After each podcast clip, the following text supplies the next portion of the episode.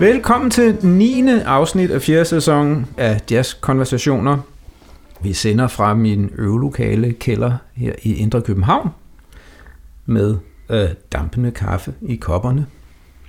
Og denne gang skal vi øh, igen, for det gør vi jo indimellem, fravige reglen om to albums og bare tale om et, simpelthen fordi vi er så propfulde af ord omkring netop dette helt fantastiske album, som vi simpelthen ikke synes, der bliver talt nok om øh, nu om dagen. Præcis. Og hvad hedder det album, Mon?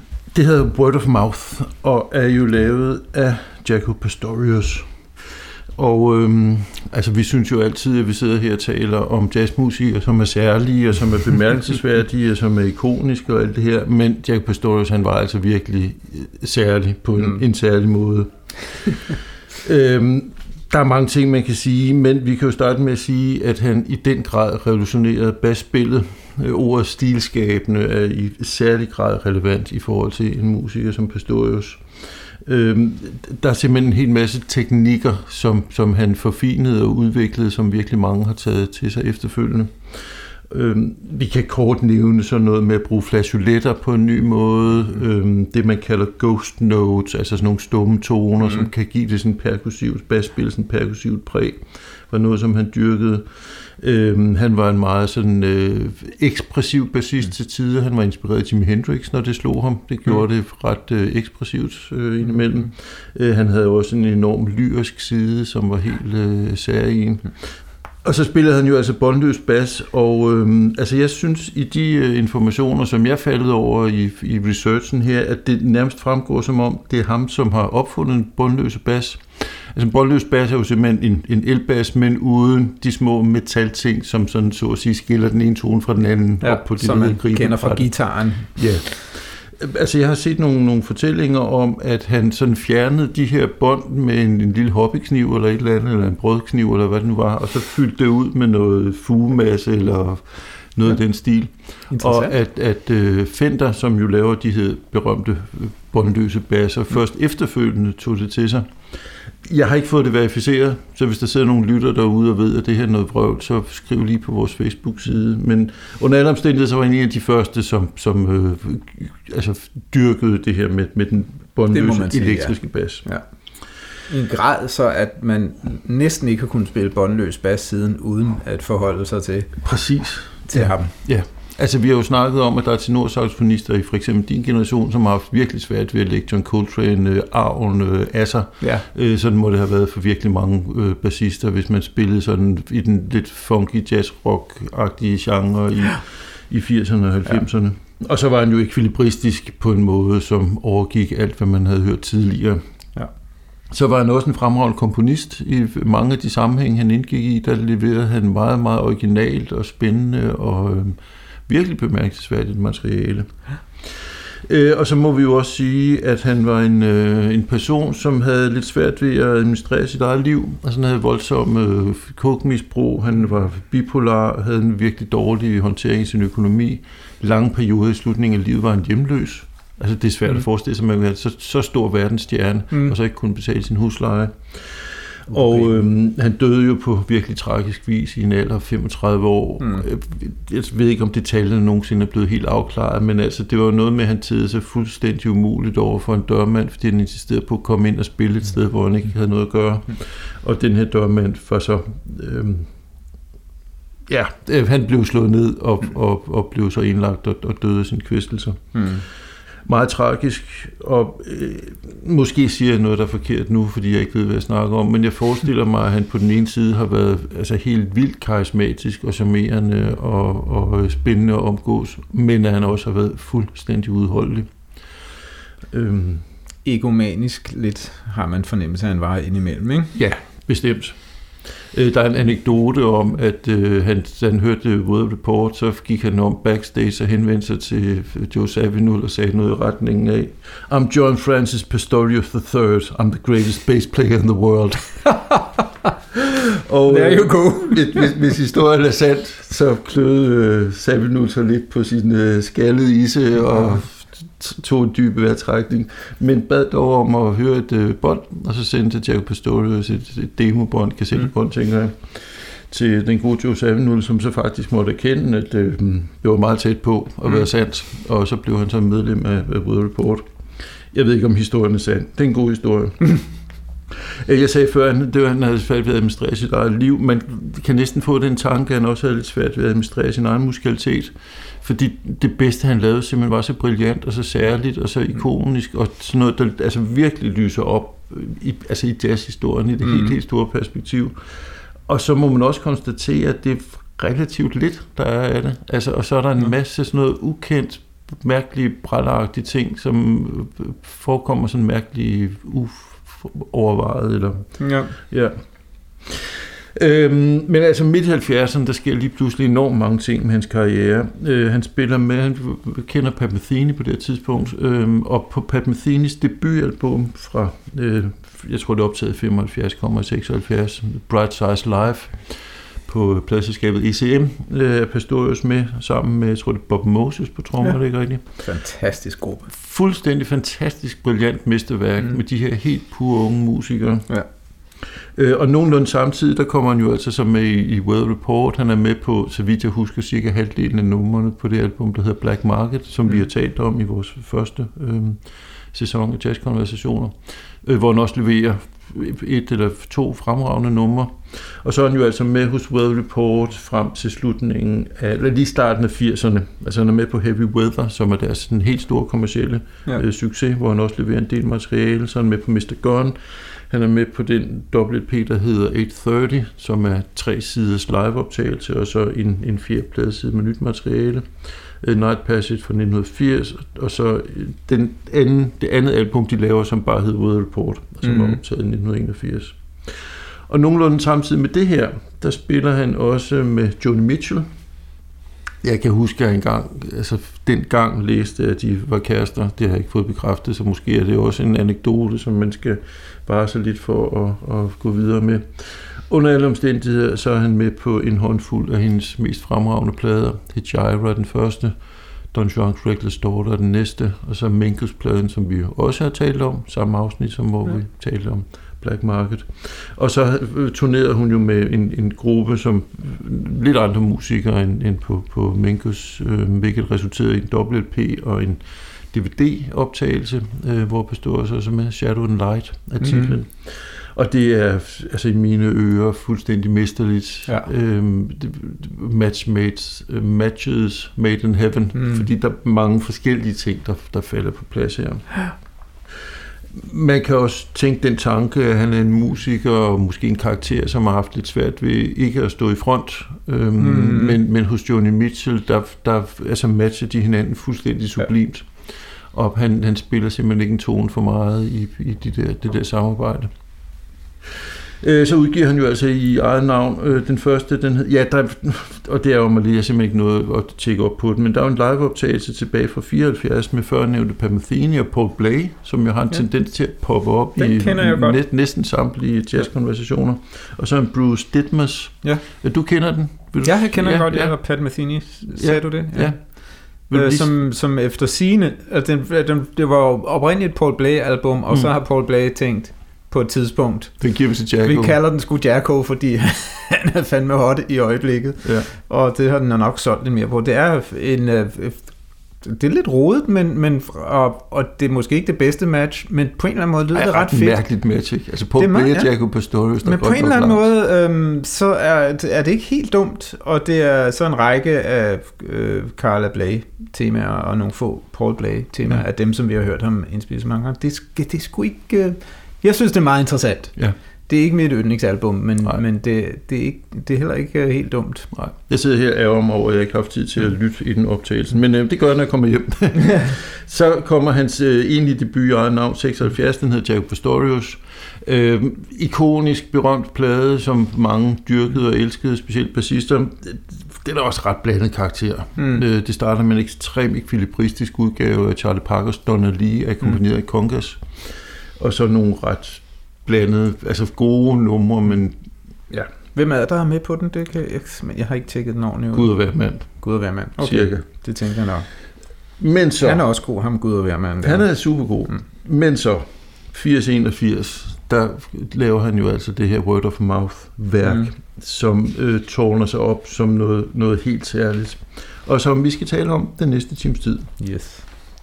Det kan også være, at lytterne skal have lov at lytte til lidt musik, når vi sidder her og snakker så længe. Det kan vi snakke lidt mere. Vi det. starter simpelthen med begyndelsen af det første nummer på side 1. Det hedder Crisis, og det er godt nok en vild måde at starte det værk man på. sige. Altså, der jeg vil er, opfordre lytteren til at spænde sikkerhedsselerne. Yes, i den grad. Hold på hat og briller. Øh, der er virkelig meget tryk på. Vi får lidt... Øh, vi starter lige med en, en sådan virkelig karakteristisk Mark Brecker-frase. Så mm. er der, så vidt jeg husker, et par paukeslag, så er der lidt øh, piccolofløjte, mm. og så begynder Pastorius ellers at pumpeløs derude af ned bunden. Og så kommer der bare solist på solist på solist. Ikke efter hinanden, men oven i hinanden. Ja. Og øh, det bliver kun vildere og vildere. så øh, Crisis, Kommer her.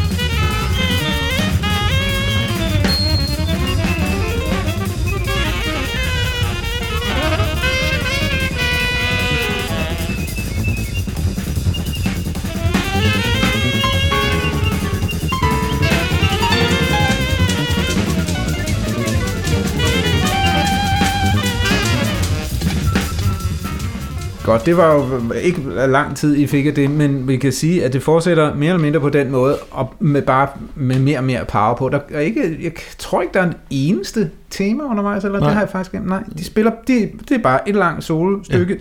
Det var over fem minutter. Ja, og der kommer altså flere og flere og mere og mere, og Ja. med mere intensitet. Men især Mike Brecker og Wayne Shorter, som duellerer på, på, på meget venskabelig vis, kan man sige. Ja. Der er fantastisk kommunikation mellem de to, og det er fantastisk at høre de to ikoniske tenorstemmer på samme track. Ja. Det er, er, er virkelig fedt. Altså jeg kan huske, da den kom frem, der, der var en historie om, at han havde lavet en del af numrene, blandt andet det her, ved at lave et grundtape, og så sende det til mange forskellige musikere, og sige, I spiller Ja. solo fra start til slut, og så sad han bagefter og mixede ind og ud, hvad han ville have. Øh, Det tror jeg på. Det Efter være også med det nummer, der hedder Liberty City, som vi Mm. lige kommer til at nævne senere. Ja. Øhm, så jeg tror faktisk ikke, at Wayne Shorter og Mark Brecker har hørt hinanden her.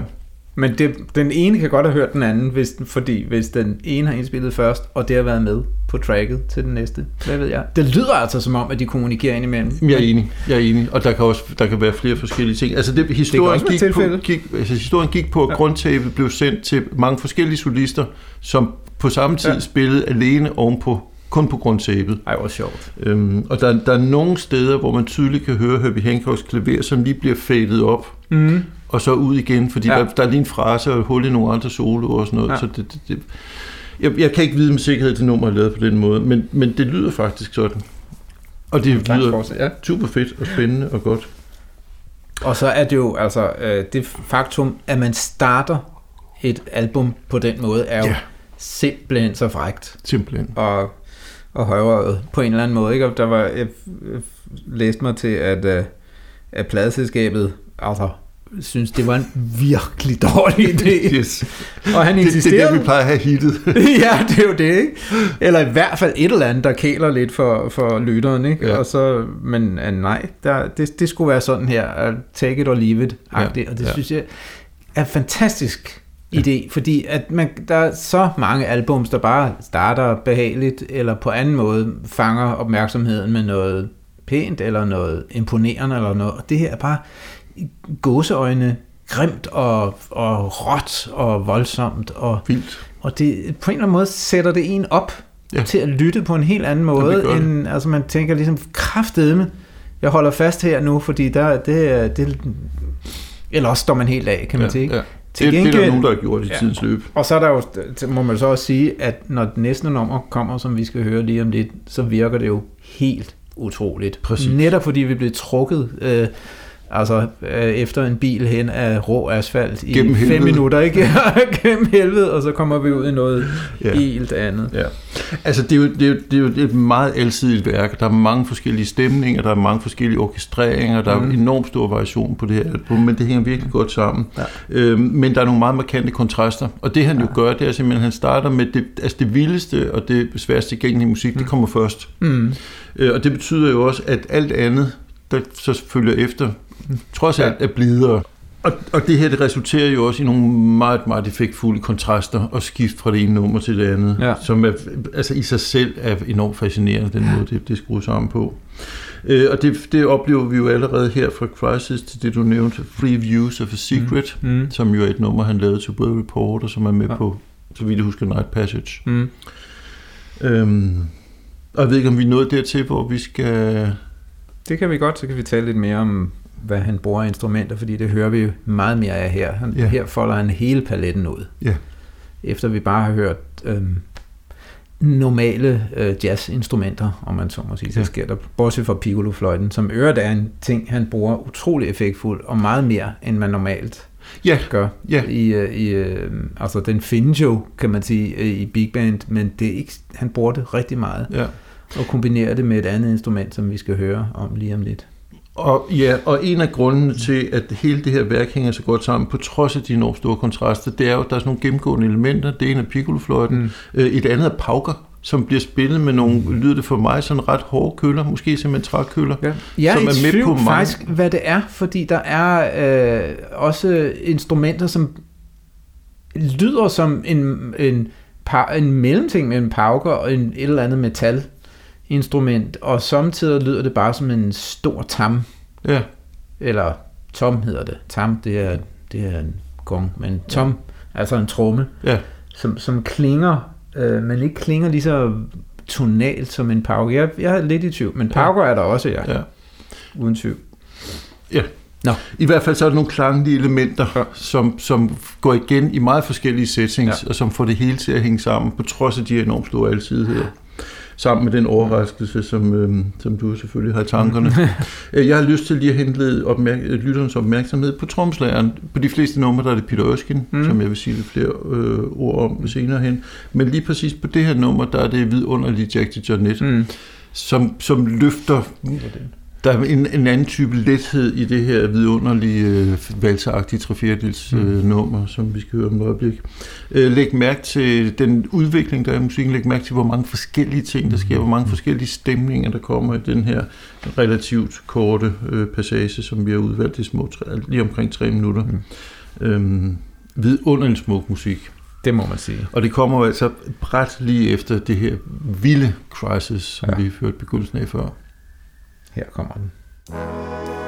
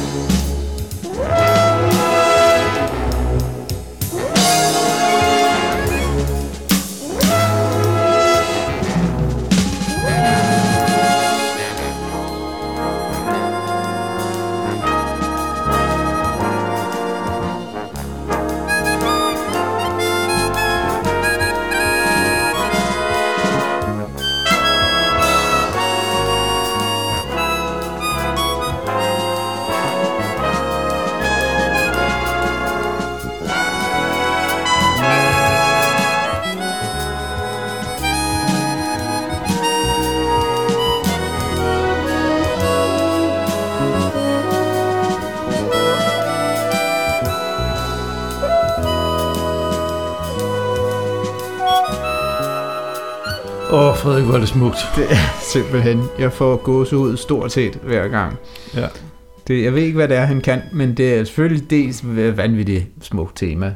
Øhm, tre, I tre dele, som titlen antyder, men selvfølgelig også orkestreringen. Ja.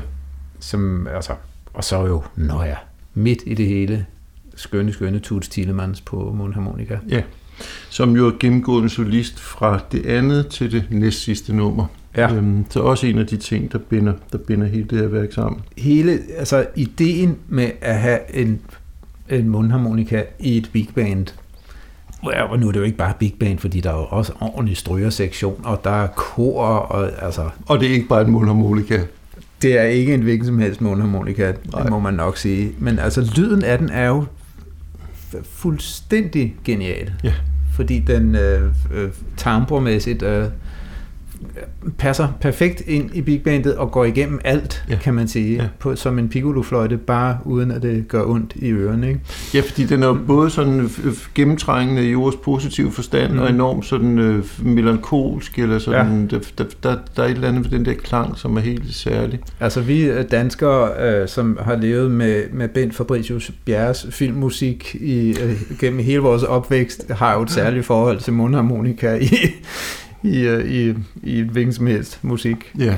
Øh, men øh, der er jo selvfølgelig også... Øh, Og Stevie Wonder skal jo nævnes. ja, ja, naturligvis.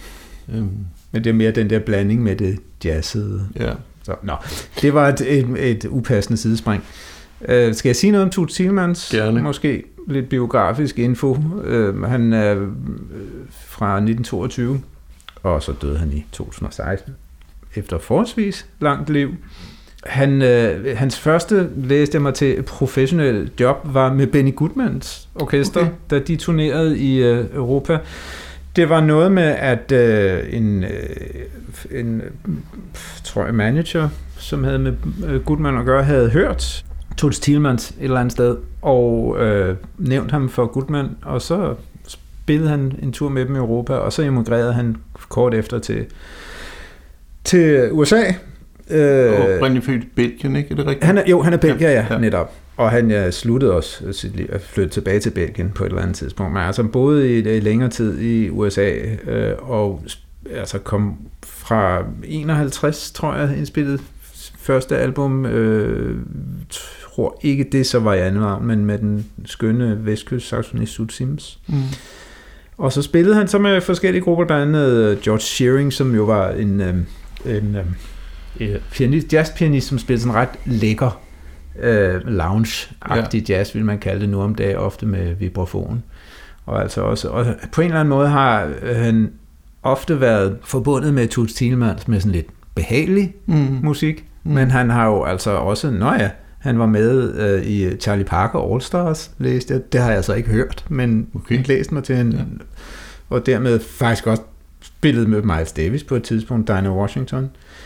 Mange gange med Quincy Jones op ja. gennem årene, og hvilket også jo karakteristisk nok. Øh, og også en lyd, man genkender fra, fra Quincy Jones arrangementer. Ja. Den der mundharmonika dukker. Så har han jo han spillet en del med Elis Regina, den vidunderlige øh, brasilianske sanger, som vi ikke har haft op og vende endnu.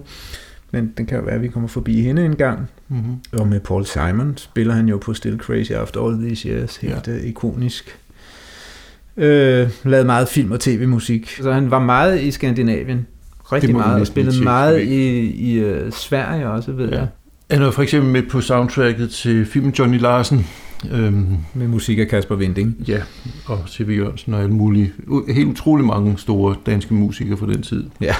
Øh, jeg har en guilty pleasure, som hedder Mike Franks, som er en øh, sanger og komponist, som lavede noget meget blød, men også meget delikat og sofistikeret popmusik, og mm. specielt i 70'erne, slutningen af 70'erne, 80'erne lavede nogle relativt jazzede ting, øh, og en af dem hed Passion Fruit, og har blandt andet Toots Telemann som en fremragende øh, medsolist i den der sådan sofistikerede, men ret poppet, lidt flødeskumsbelagt øh, amerikaner, 80'er pop. Øhm, så spillede han jo også guitar og, la- og, og opfandt også at øh, spille guitar og fløjte til. Ja. Fløjte sine soloer til, som også var en ikonisk lyd, som han blev kendt for. Præcis. Så skrev han jo øh, også meget kendt nummer, der hedder Blue Set, som er indspillet af utrolig yes, mange ja. mennesker. Også ham selv. Dejlig vals, så vidt jeg husker. Ja, rigtig ja. skøn vals.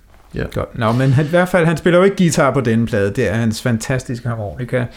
Vi hører, jeg, øh, skal lige nævne, nu hvor vi taler om Toots Thielmans, et helt vidunderligt øh, album, han øh, indspillede med Bill Evans trio og saxofonisten Larry Schneider. Uh, albumet hedder Affinity og er fra 1979 og er øh, igen en af de her, som jeg øh, har sagt før, øh, tæt på 80'erne produktioner, hvor lyden er lidt speciel, men, men musikken er helt fantastisk.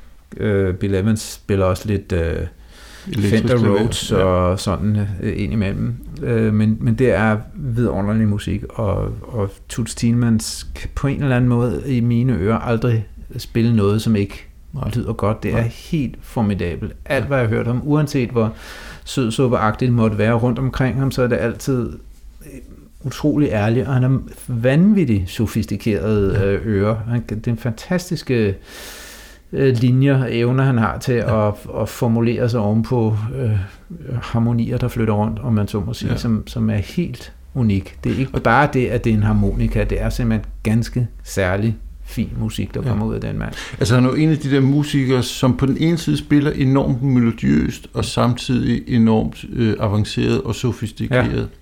Altså uden sammenligning i øvrigt, så er Keith Jarrett jo også en, som har de der, altså altid de der melodiske linjer, ja. uden, altså uanset hvor frækt og avanceret og sofistikeret han, han spiller. Mm. Øhm, det, det er en, en meget, meget særlig evne, som ja. jeg vil hæve det ret få musikere har. Det er helt enig om. Vi skal snakke om en anden musiker i senere i sæsonen, som synes kommer derhen af ja. også. Ja, den tid, den glæde. Ja, præcis. Nå Frederik, det næste vi har til lytteren, ja. det er jo faktisk et lille medley, fordi vi ja. vil godt vise, hvordan de her numre så smukt hænger sammen. Ja. Øh, og der er tre relativt korte numre, der kommer i rap, og vi skal høre slutningen af det ene, og så hører vi hele det andet, og så begyndelsen af det næste. Ja. Øh, det første af de her tre numre, det er Johann Sebastian Bachs Chromatic Fantasy, øh, og en ja, sådan begynder det i hvert fald. Mm-hmm. Og så kommer Lennon McCartney's Blackbird, og så titelnummeret uh, Word of Mouth, som vi hører begyndelsen af. Mm. Og øh, altså han, han startede, det er jo så side to på album, han startede med at spille Bach's Chromatic Fantasy, og det, altså det er måske det eneste, hvor jeg er en lille smule kritisk, fordi mm.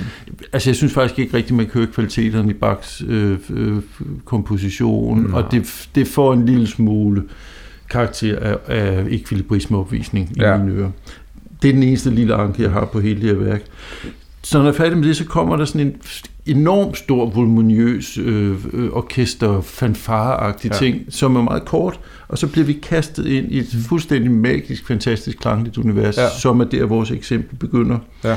Med alle mulige forskellige klange, men altså vi har identificeret blokfløjter, vi har identificeret blikfløjter, mm. igen er der pauker, øh, der er harpe, der er olietønder, Øh, vi, vi tror måske, der er nogle lock drums. Det Ja. kan også være, der bliver spillet på siden af nogle tammer. Mm. Øhm, Harpe, nævnte du det? øh, harpe, ja. Jeg tror også, det der hedder en autoharpe er, er noget, vi hører her. Øh, meget, meget magisk, intenst, øh, usædvanligt klangligt univers. Og så springer vi altså direkte over i, i Jeg Blackbird. vil lige sige, øh, at det har så været i gang i et, over et minut her, hvor vi fader ind lige om lidt, Ja. skal man forestille sig. Yes. Og så springer vi direkte ind i Blackbird, som han spiller eminent, brilliant, øh, overbevisende smukt på, på sin bundløse bas, øh, sammen med Toots Telemans. Ja. Øh, og det var så små tre minutter, og så springer vi direkte ind i Word of Mouth, som er ekstremt voldsomt Hendrix-inspireret, mm. trykt den af, rock, øh, power, larm, på Ja. den fede måde. Har du også noget, du vil... Øh, hente Nej, altså be, igen bare bemærk, hvordan han har orkestreret øh, øh, Blackbird, Ja. hvor, hvor, hvor ting kommer ind og ud, altså hvor, hvor det er så utrolig smagfuldt gjort. Det kunne være så nemt at blive, altså øh, Blackbird er jo ligesom den, den definitive version er jo Beatles. Der er jo ikke nogen, der har gjort det bedre, bortset fra måske lige ja. her hvor, hvor, hvor instrumenter øh, passerer ind og ud, og klangen øh, ændrer sig rundt om temaet, og der er en enorm luft øh, i, i arrangementet. Øh, Der er plads, Ja. ligesom den, de skynder sig ikke. Den det er jo i, i udgangspunktet forholdsvis travlt, der er den der meget travle guitar-akkompagnement, som jo er en, en stor del af, øh, af sangen, Ja. ja. ligesom, ikke? som han så spiller på elbas. Øh, og, og nogle gange bliver der nogle inderstemmerne forstærket af, af horn og, og ting og sager, ikke? Og, men hele den løshed, der er over det, er jazzet på den, Ja. den måde, jazz er fed Ja. på. Hvor man har et tema, som er virkelig stærkt og er, ligger igennem det hele, men hvor der foregår øh, ting øh, omkring det Præcis. på en, på en utrolig elegant og fræk måde. Ja. Der, der er også noget enormt øh, fascinerende og øh, våget ved, ved orkestrering, forstået på den måde, at det, det er ikke så firkantet, at der er et nummer, hvor der er strygeorkester, og et andet nummer, hvor der er steel drums, og et tredje, hvor der er big band. Lige pludselig kommer der en basun, et, uden at der ellers har været messing, og nogle steder Ja. kommer der horn ind, og så er der nogle stryger, og så et sted, så kommer der et kor ind. Ja. Altså, og det virker enormt homogent, det hele, på trods af de Ja. enormt mange forskellige klanglige elementer, som han, han bruger i den her ret. Det, det fantastisk. Vi må hellere spille noget af det nu. Gør det. Gør det. Er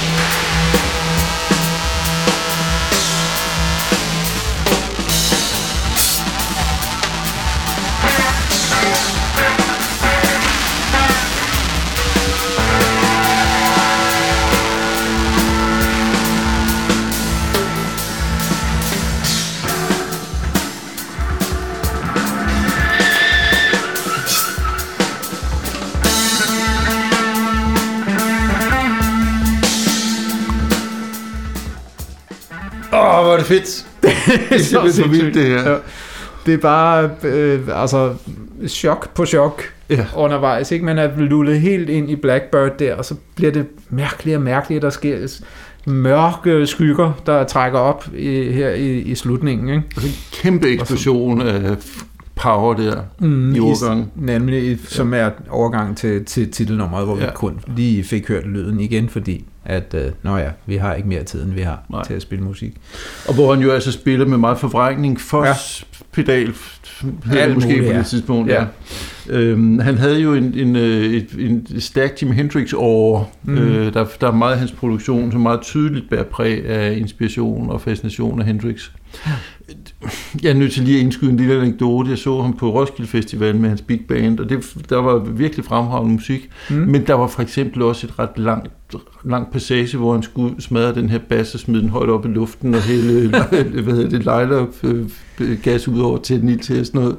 Og det var påfaldende udramatisk og nærmest lidt patetisk. Ja, Ej, hvor synd. Ja.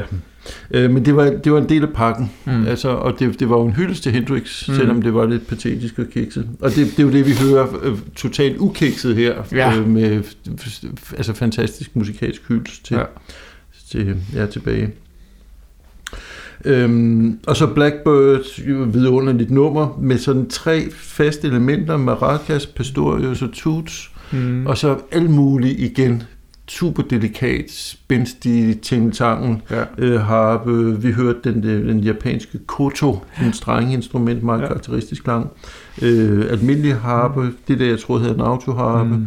Få steder med Pastorius øh, karakteristisk ordløse sang, Ja. øh, som man også kan høre på, på nogle af Weather Report-pladerne. Øh, Og enkelte øh, lidt synthesizer hister her, lidt Ja. øh, skjult, men bidragen til lyden, og pludselig lidt øh, messing, der Ja. kom ind i, hen mod med slutningen. nogle super krydrede harmonier Ja. øh, bagi. Det er, altså he- hele taget, jeg, jeg, Udover Gil Evans, så må jeg sige, at det her album er det, som har påvirket mig mest som, som arrangør, øh, når jeg skal skrive for et større orkester. Jeg synes mm. Simpelthen, at den, det er ikke, det, det, den er helt op der, hvor den burde være i, muret ind i Pantheon på en eller anden måde, ja. øh, fordi det er, øh, der er ikke noget, der ligner, og der er ikke nogen, som på nogen måde har, har nået derop, synes jeg, Nej. i, øh, hvad hedder sådan noget, hitte på, som hed, på musikalsk måde, øh, når man skriver for et stort øh, orkester. Ja. Den måde, han blander elektriske instrumenter med akustiske, ja. og også, øh, som vi ikke har hørt så meget til nu i de udsnit, vi har spillet, der er jo olietønder med. Ja. Øh, olietønde virtuosen Otello Molino, øh, som naturligvis må være fra Trinidad, når han spiller olietønder, eller det er han. Øh, og som øh, da han flyttede til USA, jeg tror det var i, til Miami, mødte øh, Pastorius og med Big Band, som vi øvrigt, jeg kan anbefale, der findes noget fra, jeg tror det er det fra Japan, på YouTube, hvor, de, hvor der findes en hel koncert, hvor Toots Tillmans også medvirker, og hvor man jo øvrigt skal opleve, øh, de to har en duo øh, på et tidspunkt, hvor de spiller, øh, nu har jeg lige glemt, øh, en Ellington-ballade, i hvert fald duo, og så går det over i... i øh, Sentimental i, Mood, måske? Ja, ja, tror jeg måske ja. det var. Og så går det over i Three Views of the Secret. Og den øh, kommunikation, de to har, dels musikalsk, men også øh, altså, øh, menneskeligt, deres ansigter, mm. der, er, der strømmer så meget kærlighed ud af ja, det. Det er, oh, det er utrolig rørende at se. Ja. Øh, det, det kan jeg klart anbefale. Ja. Men altså den evne, han har til at blande instrumenter, som man ikke troede, øh, eller havde fantasi til, er, er, synes jeg, er, øh, der, der bliver ikke talt nok om, hvor fantastisk det er, og det burde være en fast del af pensum for alle big man arrangører lige at tage en tur omkring word of mouth, fordi Præcis. han gør alt det, som øh, ingen andre gør, og undgår alt det sædvanlige. Ja. Og så viser han få steder, det skal vi høre i et senere eksempel, at han også kan en helt øh, basal øh, arrangement for blæser ja. på den mest Jeg, jeg har lyst til at indskyde en lille parentes. Øh, den der John Mitchell Minkus plade, som vi blev med at hylde, så mm. når, hver gang vi kommer til det, jeg gør ja. i hvert fald. Der er jo et, et og kun et optempo nummer, som ja. er det, der hedder Dry Cleaner fra ja. Des Moines, øhm, hvor der er det fedeste blæserarrangement, som akkompagnerer en Wayne Shorter sopran solo, hvor Shorter spiller cirka syv toner, måske ja. lidt mere, men det er altså ikke ret meget mere. Øh, og det er super funky, ja. og det her blæsearrangement, det sidder simpelthen lige skabet. Det er, og det er jo Pastorius, og det er, har, og det er Pastorius, der har lavet blæsearrangementet, ja. Det er helt fabelagtigt. Yes. Øhm, apropos stor kærlighed, øhm, det sidste uddrag, nej, det næste sidste uddrag, vi skal høre, øh, hedder John and Mary, mm. og det er to af hans børn. Og der gør han også noget frækt, som kunne være gået fuldstændig galt og blive mm. patetisk, men som fungerer fantastisk øh, rørende. Mm. Nemlig, at han klipper nogle, nogle lydoptagelser ind med de her to, øh, hans søn og hans datter, som mm. pluder, ja. sammen med nogle sådan lidt øh, flagrende klaverakkorder. Mm. Øh, meget, meget smukt. Ja. Det indleder øh, nummer John and Mary, som var 11 minutter. Mm. Så går det i gang. Det er dejligt. Der er nogle gode temaer. Der er noget smuk vokal og så går der en 4-5 minutter, så runder det ligesom af, stopper, man mm. tror, det er færdigt, og så kommer det lidt mere de her klangunivers med nogle meget smukke strygearrangementer, der er ja. noget obo, noget fløjte, horn, fransk horn, så vidt jeg mm. husker. Og så kommer det sådan lidt mere groovy øh, øh, tema ind igen, så vi tager ligesom sådan en, en bølge ja. nummer to, efter, ja. øh, efter have rundet første bølge af. Og igen det her med at sammenstille øh, stem, forskellige stemninger, der er lidt øh, tæt på melankolsk, og så pludselig ja. det der mere øh, lyse, lidt Afrika-agtige øh, ja. tema, ja. stemning, der kommer. Som netop fungerer ikke på en plad og romantisk måde, men, men virker meget rent og ærligt i mine ører. Ja stryger, som ikke lyder sukret, ja.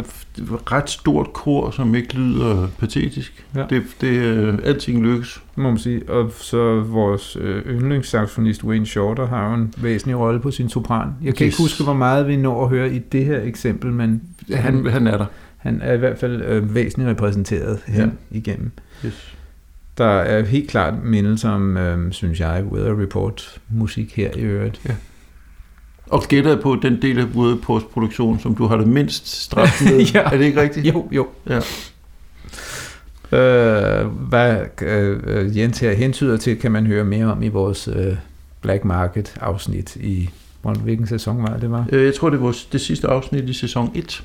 Yep. Lad os lytte til John and Mary. Vi øh, går ind cirka 4,5 minut inden, altså starten af anden bølge, som Jens kaldte det.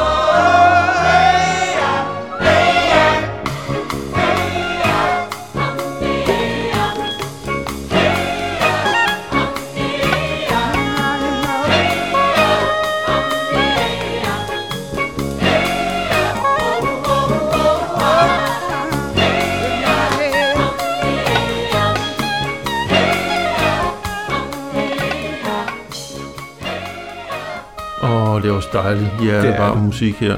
Det må man sige, ikke? Det er kærlighedsmusik til børnene. Ja, altså jeg bliver simpelthen så rørt. Jeg ved ikke helt, øh, min, øh, min ellers så, så øh, kolde, kyniske analyseevne svigter mig lidt her. Jeg ved ikke, hvorfor jeg bliver så berørt af den her musik, men det er virkelig hjertevarmt og dejligt Ja. og følsomt. Koret er enormt øh, effektivt, uden at være overgjort. Han synger jo selv den her ordløse vokal mange gange. Øh, små bidder, Ja. som, øhm, som varmer hjertet.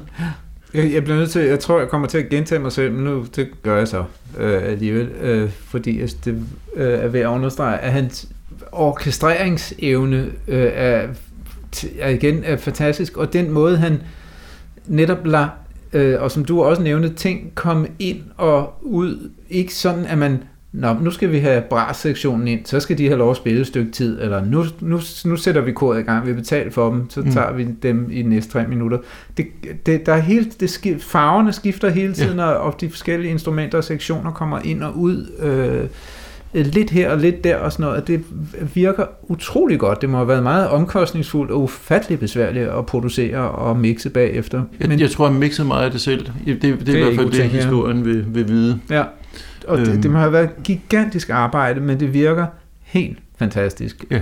Øh, og, og helt ulig øh, noget andet, øh, jeg kender, Ja. vil jeg sige. Øhm, og jo igen udtryk for det helt åbenlyst ting som et samlet værk. Ja, Øhm, det må man sige. Altså vi er jo også nødt til at sige, det, det er jo fuldstændig vildt, at han, han kun lavede det her værk, som, som er sådan. Ja. Øh, og så, altså, så lavede han en fantastisk ting med Will Report og med Johnny Mitchell og sådan noget. Det, er- det er ikke bestemt for at sige, at det her var det eneste Mm. interessante, han lavede. Men det her fu- fuldstændig unikke album Ja. øh, står bare tindre som, altså, Ja. som det eneste i jazzhistorien. Det må man sige, ikke? Der findes uh, live-indspilninger igen fra Tokyo, tror jeg, med. Ja. med, med det store band, det som der også findes video fra. Uh, hvor der man hører lidt flere arrangementer, som også, hvor, som også er virkelig fed musik. Ja, ja, men, men jo ikke på den måde noget andet end det her. Mm. Men man, man tænker, at tænk, om man havde fået lov at, at leve lidt længere. Hvad, hvad kunne der ikke være kommet Ja. ud? Sikkert Ja. noget, Ken, hvis man skal øh, se på, hvordan, hvor, hvor meget han flyttede sig i den tid, han fik, så ville det jo nok være blevet noget helt andet. Vi ville nok desværre ikke, selvom vi godt kunne tænke os det, have fået flere word of mouth albums, men, men sikkert andre geniale Præcis. ting og sager. Ikke? Præcis, ja. Det er, virkelig, det er virkelig en trist historie med hans liv. Det må man sige. Ja. Øh, Jeg har lyst til lige at knytte et par ord til tromslætteren Peter Erskine, Hmm? som øh, spiller på, på de fleste numre undtagen øh, det, det andet, vi lyttede til, hvor det var altså for Jack til Johnette. Øh, og Peter Erskine er jo et ret stort navn. Jeg kender mange trommeslager og trommefreaks, som er vir- virkelig vilde med ham. Øh, han startede som big band trommeslager. Først så var han nogle år hos Dan Kenton, og så var han nogle år som hos øh, Maynard Ferguson. Øh, og så kom han med i Weather Report, øh, hvor han jo altså spillede sammen med, med Pastorius. Han kom med i Weather Report i 78 på den plade, der hed Mr. Gun, og så var han med frem til, til 82, der han været med på fire af deres Mm. øh, udgivelser. Og så var det tromsland Omar Kim, der overtog en periode Mm. der, og så kommer han tilbage og med på den sidste øh, Weather Report øh, Mm. udgivelse, den der hedder This Is This fra 86. Det sidste, de lavede sammen. Øh, og så var han jo altså tromslærer i den, øh, den gruppe, som hed Steps, og som senere hed Steps Ahead. og som var sådan en, øh, øh jeg skulle lige så sige Michael, Michael Brecker Band, det var selvfølgelig mere end det, men, men sådan... Øh, jeg var, nu, kapelmesteren var øh, Mike, Marin, Mike Manieri? Præcis, ja. ja. Øhm, virkelig god, nyskabende, original, akustisk jazzrock i den pæne ende.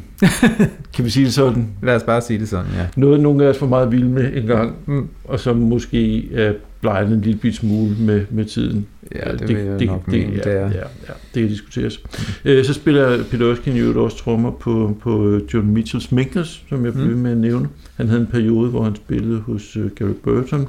Og så, så er der jo en, en masse enkelstående albums. Øhm, jeg har lyst til at nævne en Kenny Wheeler dobbelt LP, som hedder For Small and Large Orchestra. For Large and Small Ensemble hedder den.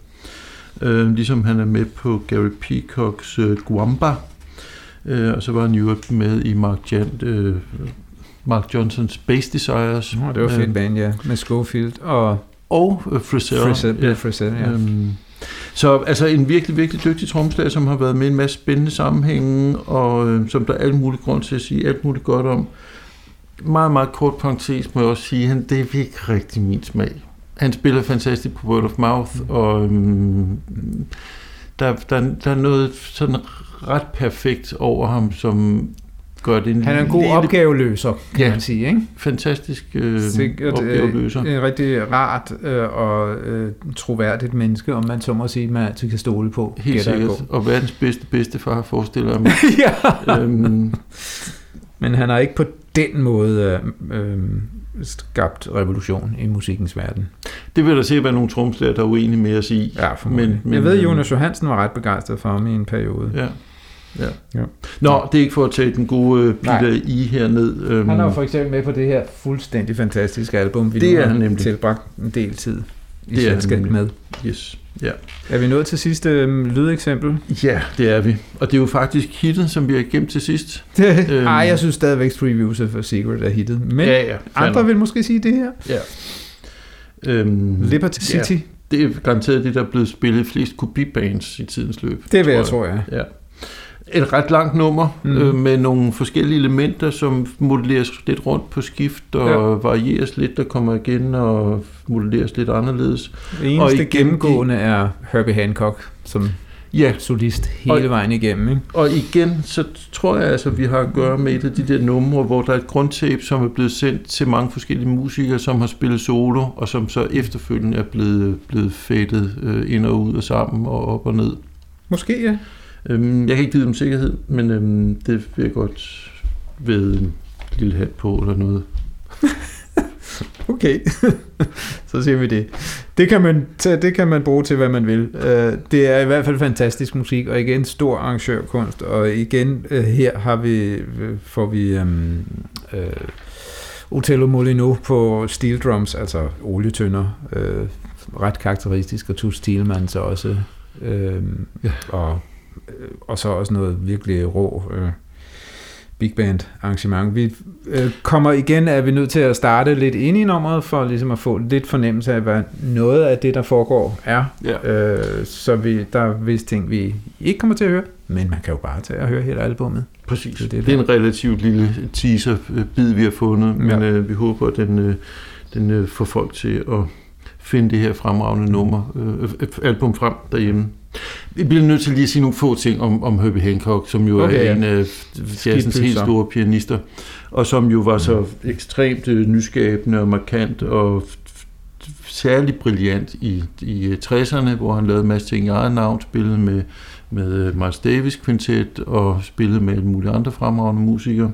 Så var han jo en af de virkelig markante skikkelser i jazzrocks, øh, jazzrock-scenens øh, 70'ere, mm. ved siden af sådan nogen som Weather Report og, og Return to Forever, der var det jo blandt andet hans Headhunter, som ligesom var dagsordensættende. Mm. Og så er han jo en af de musikere, som har administreret sin karriere øh, lidt blandet, tror jeg, jeg synes, mm. vi må sige, fordi der er fremragende ting, og det er jo ikke, fordi han på noget tidspunkt er blevet en dårlig pianist eller en dårlig musiker, men der er også mange udgivelser fra 80'erne og 90'erne, som det, kan, det er svært for mig at holde af, må jeg sige. Et parallelt med, øh, som vi talte om i sidste Chick episode. Chick Corea, ikke? Ja, Som, øh, de er jo vel jævnaldrende Ja. og på samme høje plan som pianister og var med mere eller mindre fra den moderne jazz start. Og så skete der noget med dem i 80'erne, hvor de blev begejstrede for håndholdte keyboards øh, Ja. øh, og sådan noget, ikke? Ja. Som er mindre smagfuldt, synes Ja. vi. Altså jeg stusser over her i researchen, øh, hvad hedder Jack Pastorius er jo også med på nogle Herbie Hancock-plader. Mm. Og det drejer sig så om henholdsvis Sunlight og Mr. Hands fra 1978 og 80. Og det slog mig, at altså i mine ører, der er det to af de mindst interessante Hancock-udgivelser overhovedet. og det, ja, Og det siger ikke så lidt. Eller hvad? ah, ja, det ved jeg ikke. Men, det siger meget. Eller, Ja. Nå. Nå, yes. Øh, men øh, det er ikke det, der er pointen. Det, der er pointen, det er, at han spiller brilliant på word of mouth, og han trykker Ja. den simpelthen af i bedste, bedste Herbie Hancock-stil. Ja. Øh, og det kan vi høre her. Jeg vil faktisk sige, at hen mod slutningen af Liberty City, som vi så ikke kommer til at høre, der trykker han den af så meget, som jeg muligvis aldrig har hørt ham gøre det før eller siden. Men, og det kræver, at man selv lytter. Men lige nu får vi øh, cirka halvanden minut inden starter vi, og så hører vi halvanden minuts tid af Liberty City.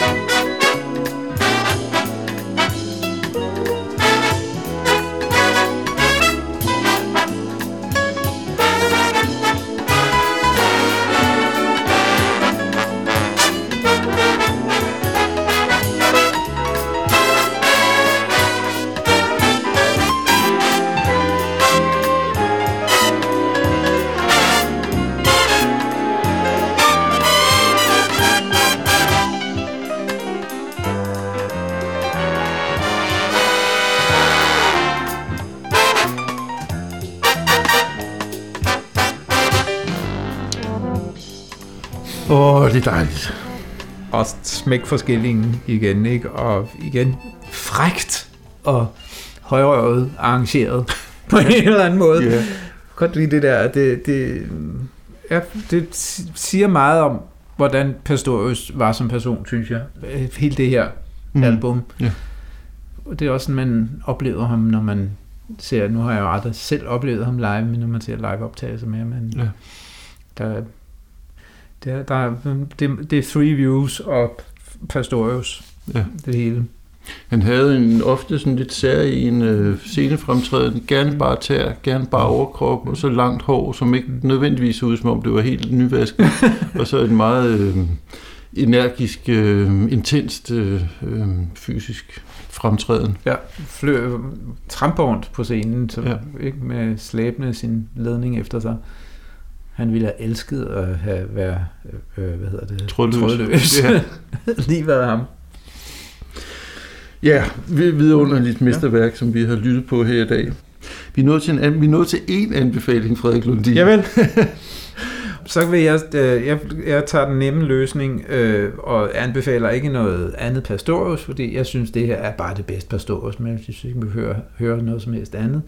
Og eftersom jeg jo ikke er en stor Weather Report-fan, så, så kommer jeg heller ikke til at anbefale Weather Report. Jeg vil anbefale det album med Toots Thielemans, som jeg lige anbefalede før øh, øh, med Bill Evans, Affinity. Ja. Fordi at, øh, at man skal høre. Der, det er svært at finde øh, musik med Thielemans, hvor alt omkring det er, er lige så, på lige så højt plan som ham, synes jeg. Mm, Øh, og det, det, det er den et godt eksempel på. yes. Glimrende anbefaling. Øh, jeg vil vælge at anbefale Pat Metheny trivepladen Bright Size Life, som viser en helt anden side af Pastorius øh, genialitet.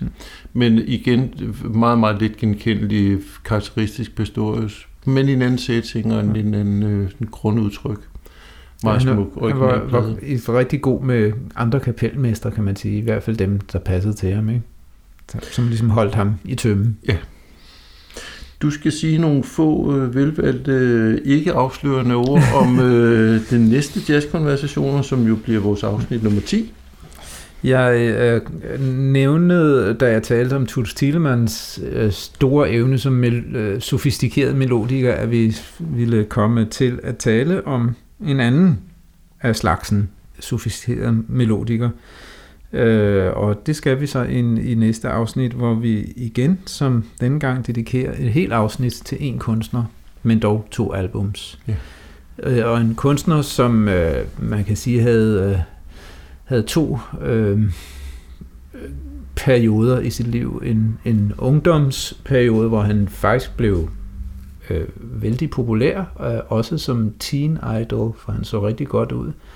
Så forsvandt han i en periode på grund af øh, stofmisbrug og fængselsdomme og, og, og øvrigt også udsat for overfald, ligesom dagens hovedperson Pastorius. Og så kom han tilbage og var øh, modnet og i mine ører øh, måske så ikke så køn ud, men øh, var til gengæld en større øh, kunstner. Ham skal vi beskæftige os med i afsnit 10. Some age, others mature. Som ja. whisky-reklame med Sean Connery, hvis nok engang øh, havde som slogan. Netop. Vi siger uh, tusind tak for denne gang fra Jens Rasmussen. Og Frederik Lundin. På genhør. thank you